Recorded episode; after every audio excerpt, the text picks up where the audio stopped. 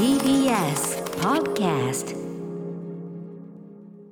さあここからは私歌丸がランダムに決まった最新映画を自腹で鑑賞し評論する週刊映画辞表「ムービーウォッチメン」今夜扱うのは7月24日に公開されたこの作品「アルプスタンドの端の方」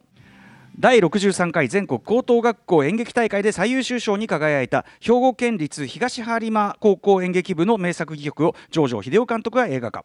夏の甲子園1回戦に出場している母校の応援のためアルプススタンドに集まった夢破れた2人の女子演劇部員元野球部員成績優秀な帰宅部女子の4人さまざまな思いを抱える彼女たちの心の変化を試合の展開に重ねて描く。出演は去年浅草急激で上演された舞台版にも出演した小野里奈さん西本まりなさん中村朱里さんに加えモデルとしても活躍している平井亞門さんなどでございます。ということで、えーこのですね、えーアルプススタンドの端の方を見たよというリスナーの皆様からね、えー感想メールウォッチメンから感謝報告いただいております。ありがとうございます、ます。えーメールの量は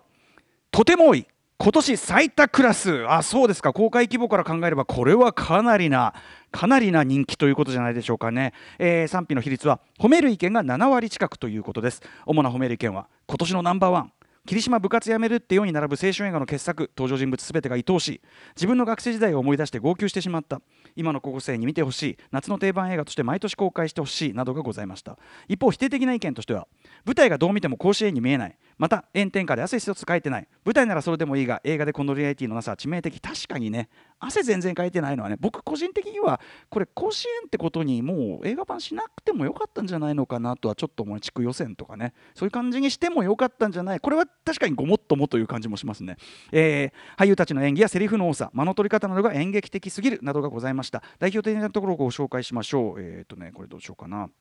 えーとですね、ラジオネームアリバルさん、えー立川シネマシティで見てまいりました。もう自分には遠い昔の話だしキラキラしている青春映画ならあまり乗れないかもというのは全く思い違いでした。しょうがないと諦めようと思ったのに納得いかないモヤモヤと真ん中にはいけない諦めと憧れの気持ちを多く説明しないで75分にまとめた脚本が素晴らしいと思います。動機は別々でも決して一つにならなくても声援を送るみんなを見ることが今の自分にこんなに刺さるなんて。試合の経過とともにしょうがない自分にどう落とし前をつけるのか野球部を応援している姿がお互いにそして映画を見てみる私にもエールを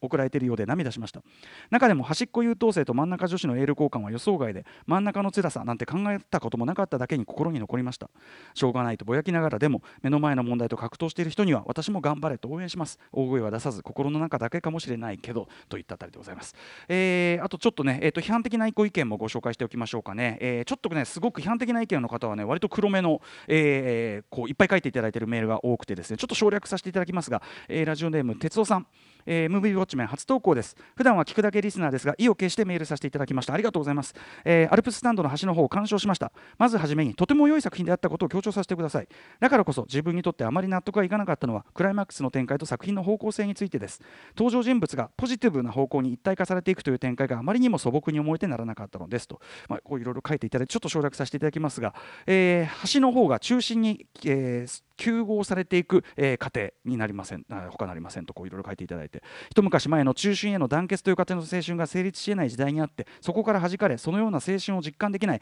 橋の方の人々にスポットライトを当て新たな青春を描き出すという方向性であったはずが結局は個人を投影し中心に自ら参与していくという形で中心終焉のヒエラルキーを強化していってしまう。その過程で中心たる熱意や努力いかにも学校道徳的なそれはいともたやすく全、えー無前提に肯定されていくという終盤の展開は自分には違和感が拭えないものでした。自分は学校教員なのですがだからこそそこに敏感になってしまうのかもしれませんといった、えーご意見です。さらにちょっとねもうちょっとあの激烈なですねワーストだっていうようなご意見も、まあ、一応本当にありましたという、えー目を通させていただいております。ありがとうございます。ということで、えーアルプスタンドの端の方私もシネマカリテで2回見てまいりました。はい、えー昼間の会にもかかわらずなかなか入っていたんじゃないですかね、えー要所でしっかり笑いも漏れるというような感じでございました。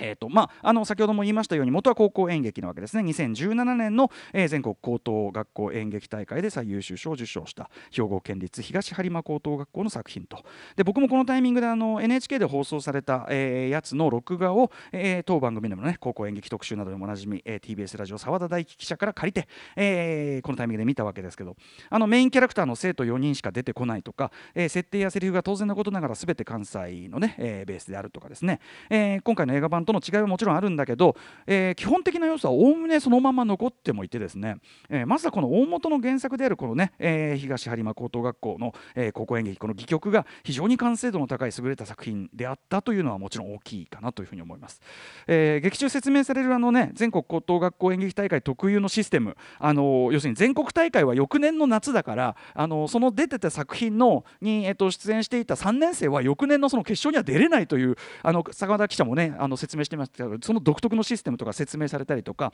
あとこれあの水曜パートナー日比真央子さん高校演劇やられてました。日比真央子さん、えー、曰くですね後半出てくるあの、えー、中屋敷典人さんのはえっと、高3で贋作マクベスを書いたっていうあの話も実は高校演劇がよくこう引用されるエピソードだだそうで、はい、要はあの高校演劇としてしかもその総文というねあのその、えー、あの大会でですね上演される時は要はちょっとあの自己言及的な意味合いが強いというかですねあのその場にいるオーディエンスにとってはみんなあるあるでもあるというような、えー、そういう要素も強い作品だったのかなというのは、まあ、実際その舞台をやってる反応なんかを見てても思ったんですけど。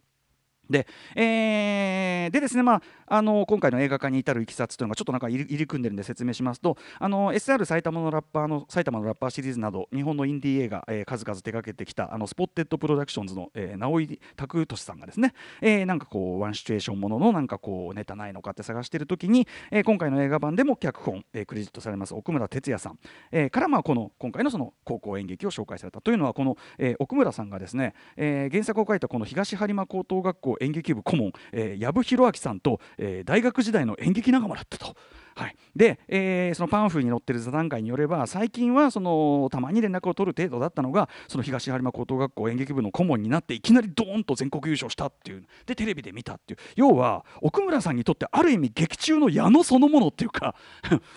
みたいなそういう存在だったのかもしれませんねこの藪さんがね。で、えー、まずはその奥村さんの演出で去年、えー、商業演劇として、えー、さらにアレンジされたバージョンが上演された。これ、まあえー、浅浅草急激であった浅草急激バージョンという、ね、感じですけど、えー、あの暑苦しい教師厚木役っていうのは、まあ、このバージョンから加わったものでもあるとで、まあ、それを演じる、えー、目次立樹さんという、ね、役者さんであるとかメインの、えー、女性とのこの3人のキャストなどはですねそのまま今回の映画版にスライドしてもいると。なのでつまりこの時点でそもそも完成度の高い原作とそれをさらにプロのエンターテインメントとしてブラッシュアップして、えー、公演もねその、えー、ある一定期間やって要するに、ね、ちゃんと練られた、えー、アンサンブルもちゃんとこう練り上がった舞台版、えー、そのキャストたちまで含めてある程度要はその高いある程度のレベルまで出来上がったある程度のレベルまで高いレベルまで来ていた、まあ、素材ではあったということは言えるかもしれませんこのアルプスタンドの端の方。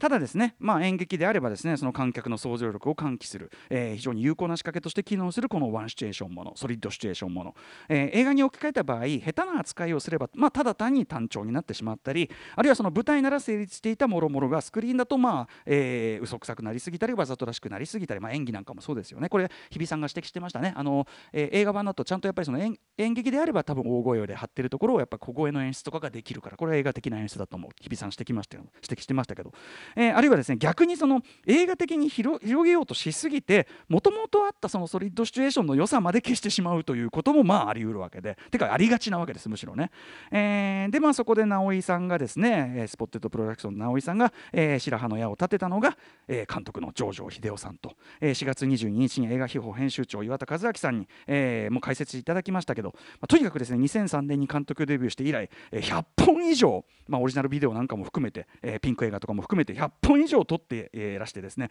しかもそのその全てにですの脚本編集も手掛けてらっしゃる、えー、で2日撮り場合によっては1日撮りだったりする、えー、とにかく最低限の条件でも常に、えー、一定の高クオリティの娯楽作品に仕上げてくるという、えー、ちなみに今回のアルプススタンドは、えー、一応最初は5日間の予定だったんだけど、えー、と1日その取りこぼして追加撮影、えー、2ヶ月置いて1日撮ったと、まあ、6日ということですよね、えー、それでもまあ十分凄まじいですけどね、えー、職人監督という言葉ははるかに超えた。だって脚本編集までやってるわけですからほとんど怪物的といっていいような活動をまあ続けてこられてる方、まあ、非常に業界のリスペクトも高い、えー、で僕はですねとはいえあの本当にすみません。あの毎度毎度不勉強で申し訳ない情けない話なんですが、えー、その100本以上あるフィルモグラフィー中ですね岩田さんをお招きした時点では3本しか見てない。すいません。言いましたけどアルプスタンド今回のアルプスタンドを除くとその後1週間いろいろ見ました、えー、岩田さんおすすめの、ね、新宿区歌舞伎町保育園、えー、ホームレスが中学生とかいろいろ見ました、えー、ようやくえー、13本まで来ましたというね。100本中13本ですね。すいませんね、えーまあ、どれも70分から90分、まあ、割とあの見やすいっていうのはあるんですけど。えー、しかもですねあの指揮者の皆さんが割とこうリストなんかでお勧めされてる時に必ず入ってるような重要作をまだまだいくつかこう見逃しているっていうか結構見逃してたりするので、えー、ということで、まあ、そのレベルの人間が言うということなのをねこれから多分この後何度もあの言い訳がましく13本の人間ですがっていうのは出てくると思いますが、えー、ご容赦いただきつつ聞いてほしいんですがあのもちろんあの資料としてはですねあのやっぱりダントツやっぱ映画標法ですね、えー、特に岩田さんが胸を張っているのはやっぱり2018年11月号「えー、ジョーデオクロニクル」この辺りよろしいんじゃないでしょうか、えーまあ、見ていただきたいんですがただ僕がまあその見た中で言いますとですねやはりご自身で常に脚本も手掛けられてるだけあって、まあ、あの職人監督的にこれだけそのジャンルやトーンも本当にさまざまな、え、作品群手掛けてらっしゃいますけども、えー、っとざっくり言えば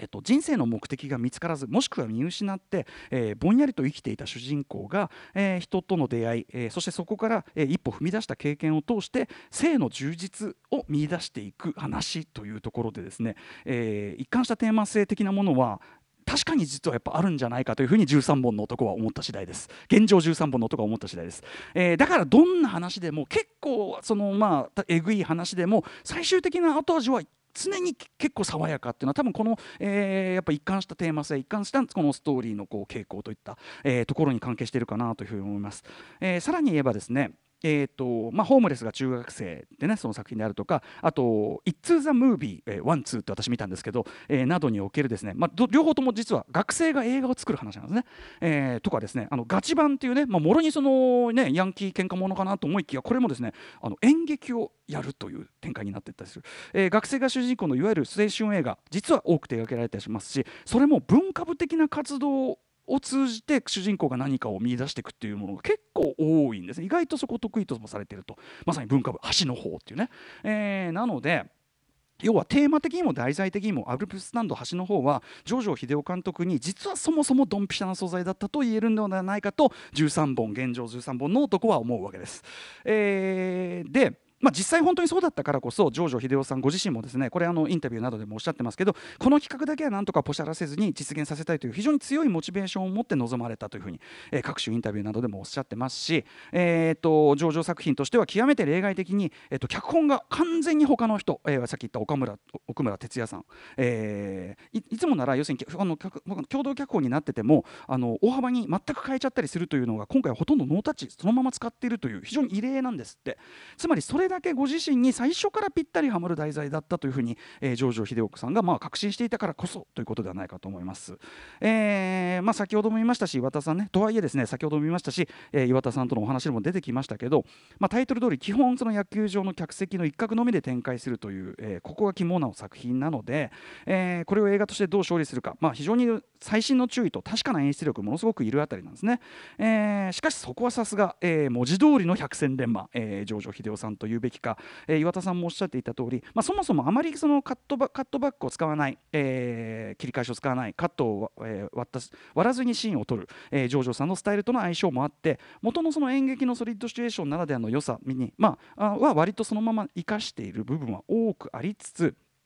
例えばその主要キャラクター4人の、えー、座り位置立ち位置を彼らの感情のフェーズが変わるたびに入れ替え画面内で出し入れして、まあ、最初はバラバラなわけです。感情とと同じくね、まあ、例えば通路を挟んでこう遠慮がちに座っていたりするっていうね。でそういうプロセスがだんだん一つ一つ近づくプロセスを経ていくわけです。感情が一つ近づくたびに座り位置とか立ち位置も一つずつ近づいていくという、えー、そういうプロセスを経て最終的に一列にギュッと並ばせ、えー、感動のクライマックスへのセッティングを完了させるというところまで至る。まさに手だれならではの一つ一つが本当にスマートな役者の動かし方そして空間の生かし方縦の縦の空間横の空間の生かし方、えー、本当に手だれのスマートな演出力というのがあったりとかですね。あとはですね一方でここぞという時に放り込まれる映画的なまさしく映画的なショットですね、えー、例えば時折挟まれるあの広い絵ちょっと引いた絵、えー、でですね軽くこう影楼的なモヤモヤが立ち上っていたりとかあるいは他の客席みたいな映せる範囲で映すみたいな感じでちゃんとこう空間観的な、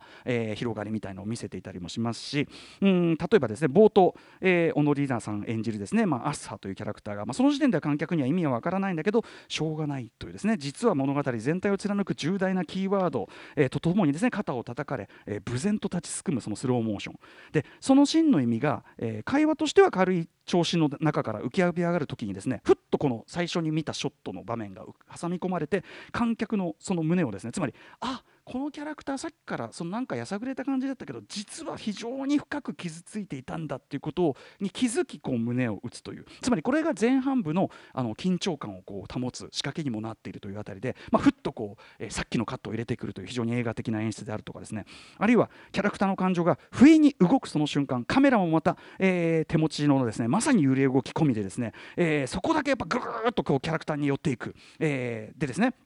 えーまあ、その緩急の見事さであるとかですね、えー、もしくは例えばさっき言ったそのしょうがないっていうのを背負ったそのですね悲しい2つの背中ね、えー、朝さんとねその平井亞門さん演じる藤野君というねこの2人の悲しい背中をふっとこう手を添えるように背中に一瞬カメラがワンカットこう回ったカットが入る。あの苦くて優しいこのワンショットであるとかですね。極めつきは、まあ、物語というよりそのキャラクターたちの感情が最も劇的に揺れ動きざわつきそして変化していくある局面があるわけです、まあ、しょうがないなんてことあるかってこういう場面。そこでさっき言ったようにここぞとばかりに投入される手持ちカメラがぐーっとカメラに寄った状態。ここで、えー、さっきからですね軽くはそよいでいた風がやおら強まって後ろの木々のざわめきそして風に吹かれる髪やタオル全てが画面内のエモーションをさらにぐぐっと熱く高めていたりするわけです。これまあ手前のところは風が出てたりするのかもしれないですけどね。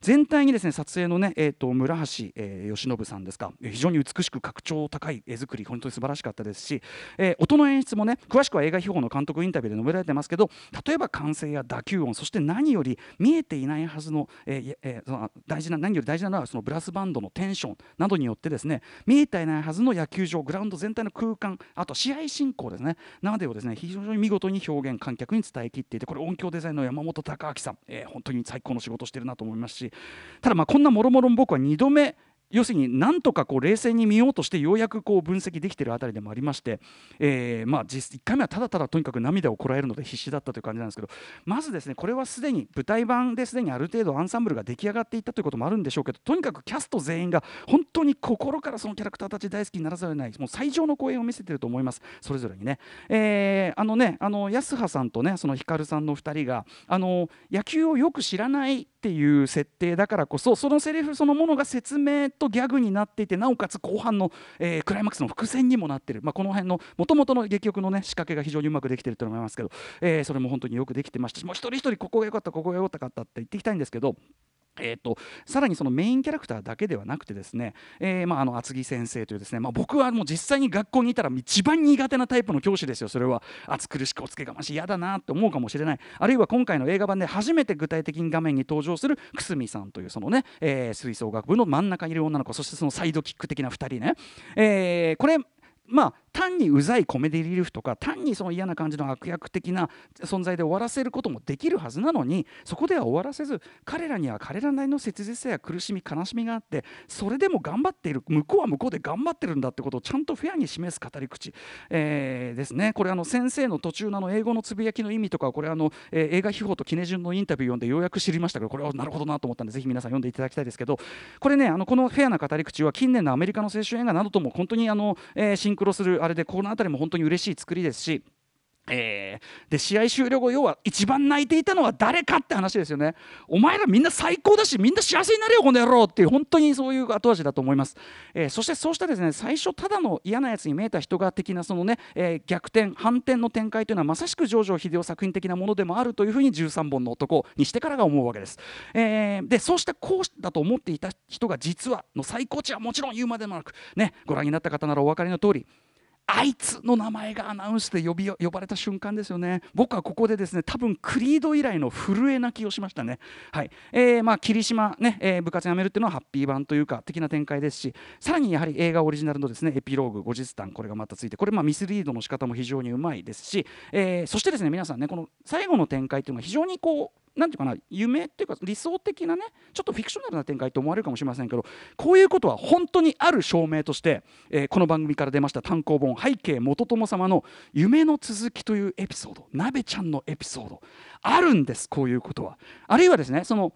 最初に描いていた夢とは違う場所だにかもしれないけどそこにたどり着いたかもしれないけどでもそれはやっぱりしょうがないと最初から諦めて違うことだ違うっていうあのちゃんと僕はですねその端っこにいる側のその人生の充実みたいなことを描いてる多分ですねだから我々の人生の中に矢野である瞬間もあるし、えあるいはアスハである瞬間もあるし、え、藤野君である瞬間もあるし厚木先生である瞬間もある。やっぱ何かを諦めてそれでも頑張んなきゃいけない瞬間もあるしあるいは園田君である瞬間もあるかもしれない。勝負の中心にいなきゃいけない怖さを抑えてる瞬間もあるかもしれない。要するに我々の人生の中に多分この映画に出てくるみんながいるんですよね。っていうことだと思います。大きく言えば人生の価値とはよりよく生きるとは何かってことを聞いてるんですよこの映画は。とても普遍的で大きな大事な話をしている作品だと思います、えー、コロナ禍ですね。あの実際この映画で描かれたようなそのしょうがないっていうところでいろんなことを諦めざるを得ない若者たち多いと思いますだからこそこのタイミングでこの映画見られてほしいと思うし僕はその話の源で映画も言っていたその仕方ないっていうのはもともと大好きなセリフでしたけど改めてちょっと胸に刻むところもありましたということでございます。えー、ということでいろんなですね全ての歯車が僕はあの元の高校演劇から始まっていろんな歯車キャスティングとかも含めてその途中の商業演劇版とかも含めていろんな歯車がそして例えば撮影の条件とかいろんなことも含めていろんな歯車が幸福にかみ合ったちょっとと僕はなかなか多分ジョージョさん僕13本の男ですけどね。ジョージョさんのそのフィルモグラフィー上でもなかなかちょっと奇跡のようなことが起こってる一本なんじゃないのかなというふうに思いました。僕個人は文字通り万人にお勧めできる、えー、文句なしの娯楽作でありさっきから言ってるように非常に大事な大きなことを言ってる作品であり正直僕は本当はアルプススタンドって今言うだけで涙ぐむ状態になってるんでちょっと正気ではないかもしれませんが。そしてジョージョ秀夫監督、えー、と今後はできるだけちゃんとね現状13本ですが、えー、後にね何本の男になってるか、えー、できるだけ追いかけていきたいというふうに確信させられたという意味でも、えー、ございました。ぜひぜひ皆さん劇場で落ちてください。さあここから来週の課題映画を決めるムービーガチャタイムです。はい、えー、ということで言ってみましょう。来週の候補作品は8作品ございます。最初の候補はこちら。えー、ディック・ロングはなぜ死んだのか。これあのスイスアーミーマンのねダニエル・シャイナートさんの新作です。続いてはこちら。海辺の映画館キネマの玉手箱。3つ目はこちら君が世界の始まりこれあのマネージャー長内さん一押しということで入れさせていただきました、えー、4つ目はこちら。ブラックブルこれ俺は一押しの一押しなんだよな、えー、5つ目はこちら。海底47メートル。古代マヤの死の迷宮。引き続き入っております。6つ目はこちら。パブリック図書館の奇跡。7つ目はこちら。グレース・オブ・ゴッド告発の時。そして最後の候補はリスナーカプセルです。ジャイアント厚彦さん。宇多丸さんなんでガチャ候補に劇場が入っていないんですか、うん、松岡茉優さんと山崎賢人さんのお芝居がすごすぎる上に全てのセリフやフレーズがパンチラインのように刺さってきて気づいたら号泣しているはずです。映画オリジナルエンディングの仕掛けも個人的に完璧でしたし涙でしかありませんということで行定さんのね、えー、が手掛けた、えー、映画版でございます。ということで以上8作品 Let's ガチャタイムということであの M 資金はですね全部先週前回の1万円も含めて、えっと、全4万円今あの義援金に突っ込んじゃったのでありません。お気に回しました。では引かせていただきますもう一回もう一回回してやつもね一応ありですからね。出ました。あパブリック図書館の奇跡。どうですか？山本さん。面白そう。行ってみよう。行ってみよう。これもねすごいいろんな人から勧められてます僕。あそうですか。はい。ということでパブリック図書館の奇跡も見たよという方のね、えー、感想メールも募集しております、えー、また歌丸私にね見てほしい映画も募集中です。リスナー枠に採用された方には方には現金2000円をプレゼントいたします。宛先はどちらも歌丸アットマーク TBS.CO.JP までよろしくお願いします、えー、ちなみにえっ、ー、と上場秀夫さんのね、えー、今現状13本ですけどあのまだまだいろいろ今取り寄せ中のあのソフトとかもいろいろあるんで頑張りたいと思います えー、そんなこんなでこの後は DJ おしょうさん登場です。